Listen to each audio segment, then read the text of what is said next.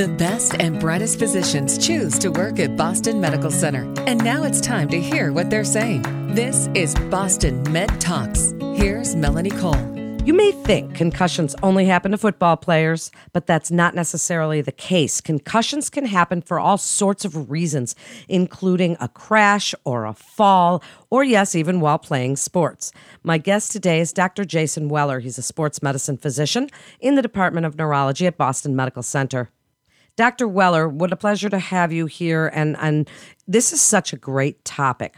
Tell us a little bit about the prevalence of concussions and the most common causes that you see? Concussion is actually uh, very prevalent across the United States. Um, it's estimated that uh, there's between one and a half and three million concussions that happen uh, every year, and that's just in the pediatric population. We don't really have uh, a, a good uh, marker for, for concussion for adults, and the vast majority of them go undiagnosed because people don't feel like they should go to the emergency department or report these things to their doctors. In my experience, the vast majority of, of concussions that I've seen have been from your everyday activities, whether it was driving your car and you get rear ended, or you take a fall down the stairs, or uh, something as simple as, as hitting your head on a door or coming up too fast under a cabinet. Uh, these are all things that I've seen and all things that can cause uh, concussion and mild traumatic brain injury. Dr. Weller, as we grow older, and I'm 55, are we more at risk? I mean, are our skulls thinner or anything? Because we talk about children, as you said, all the time, and helmets and safety and recognition and awareness. But as adults, are we now more susceptible if we bump our heads to a concussion or not necessarily?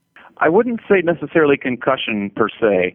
Uh, as we get older, our, our brains tend to reach their maximum volume uh, around uh, 20 years of age, and then they stay relatively stable until we reach that age of 50, and then there's a little bit of shrinkage or atrophy uh, over the next you know 25 to, to 30 years or so.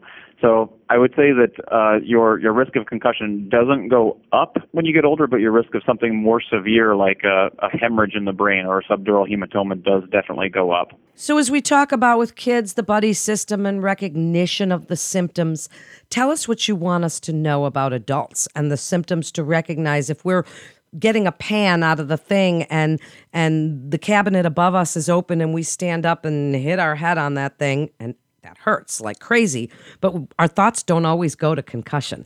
Do you what do you want us to be aware of symptom wise and is this an emergent condition in adults? Is it something we tattle off to the emergency room or even call 911?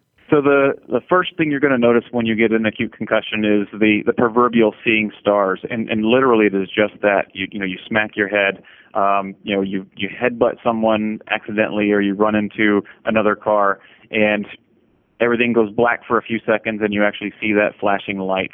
Uh, afterwards, you may notice you will f- feel either nothing. So most people, or a lot of people, feel relatively normal in the first uh, hours or even a few days after the injury. Uh, or some people will notice things like headaches, uh, which are more centered toward the front, uh, neck pain and neck stiffness, which is associated with the whiplash type of injury uh, from the movement of the head, or things like dizziness and eye strain, which are all tied into the, the injury uh, process. And so, in thinking about going to the emergency room or calling 911, if you notice that these symptoms last more than a few seconds, if there are any what we call focal or localizing signs like weakness on one side or loss of vision or certainly um, change in your mental status, then that is definitely a time to call 911. Then, what's the standard of care for concussion treatment? Is there a treatment? And do you do imaging to find out? Tell us a little bit about what happens if we do go to see a specialist. The mainstay of therapy is, has been debated for a long, long time, and, and really, um, rest is the first prescription. Uh, it's been questioned as to how much rest is necessary, how much rest is too much, and what we actually have, have found that there is definitely such a thing as too much rest. Uh, when a person is, is diagnosed with a, a concussion, usually in the first few days or first couple of weeks, we do prescribe them an, an amount of strict rest, and that includes everything from no television, no screens. I know people love to look at their phones, but those are actually uh, symptomatic for a lot of people, and especially no exercise and, and no activity, at least for for a few days until the symptoms start to recover.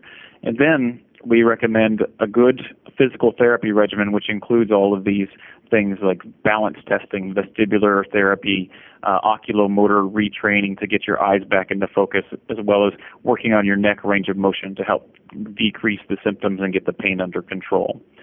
There has been a a blood test that's that's recently been developed and, and it really doesn't necessarily look for concussion per se. It looks for markers of more severe traumatic brain injury and it looks for spillage of um, contents of the brain into the bloodstream, and that would be an indicator to get more advanced imaging like a CAT scan or an MRI.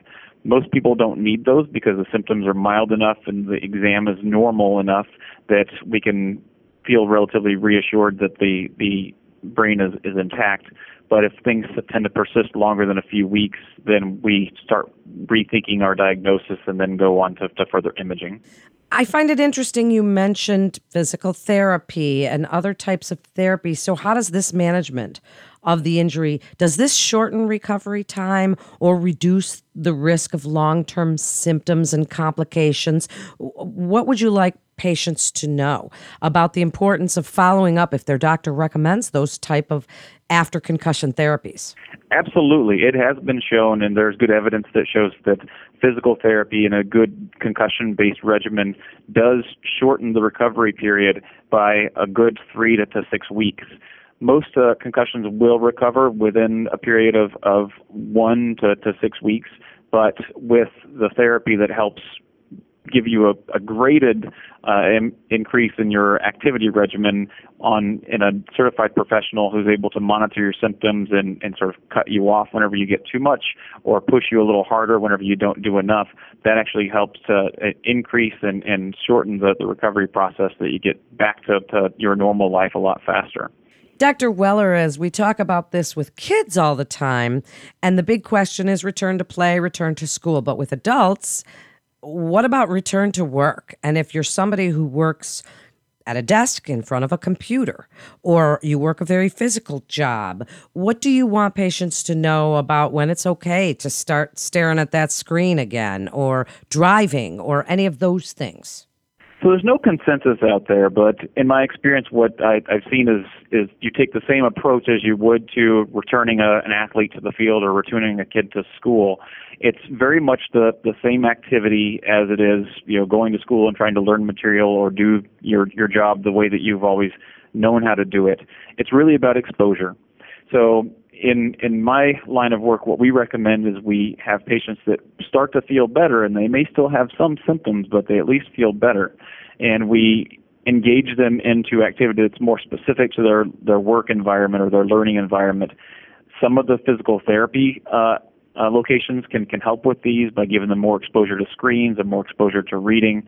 But what we recommend is you, when you get back to work, you literally take it easy. You know, we go in half time, half days a week so that you have time to recover so your symptoms will get better and then whenever you go on to it the next day you won't feel so bad and, and you actually will feel much better and more confident in your abilities to get back to that level where you're used to working. What great advice. Wrap it up for us, Dr. Weller. Best advice about concussions in adults and for those weekend warriors, even when they're riding a bike or running or playing weekend sports. What do you want us to know about hopefully preventing these in the first place? So, your, your best bet, like you said, is, is prevention. So, if you're riding a bike, wear a helmet. If you're uh, playing contact sports like backyard football or, or recreational hockey, uh, remember to, to protect yourself. Remember, you only get one brain, and it's better to not have the symptoms at all than to try to deal with the symptoms later on down the road. Perfectly said. Thank you so much, Dr. Weller. Really, really great advice. And that wraps up this episode of Boston Med Talks with Boston Medical Center.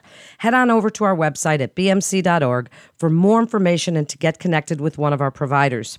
If you found this podcast as informative as I did, please share on your social media. Share with your friends and family because as adults, we don't think about concussions. We think that's only something that happens to our youth athletes, but that's really not the case. So share with your friends and family so we can all learn from the experts at Boston Medical Center together. And don't miss all the other fascinating podcasts in the Boston Medical Center library. Until next time, I'm Melanie Cole.